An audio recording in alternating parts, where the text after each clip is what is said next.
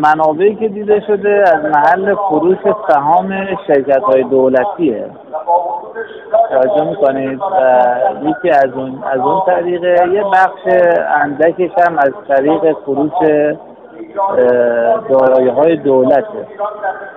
اگر اون چیزی که امسال ما در بودجه دیدیم اگر این دوتا اتفاق بیفته و دولت عزمی داشته باشه هم بر فروش سهام و هم ارزم به حضورتون که برای اون بحث فروش دارایی ها من نه فکر نمی کنم اتفاقا نه تنها پولسازی اتفاقا نمیفته بلکه حتی باعث یک معنا کاهش تورم هم میشه چون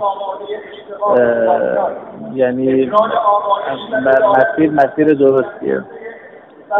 آقای دکتر پس بنابراین ما می‌تونیم امیدوار باشیم که حقوق بازنشستگان همسانسازی میشه و اینکه منجر به پولسازی نمیشه و منابعش منابع درستی هستش. درسته؟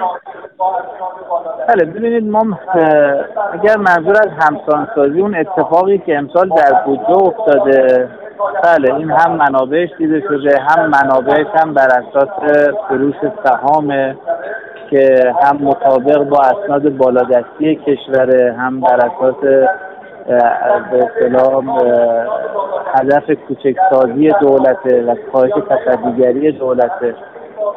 لذا امسال رو ما مشکلی نداریم. ما منابعش رو کامل بدیم. هیچ گونه خلق پولی هم به اون معنایی که مصطلحت انجام نمیشه.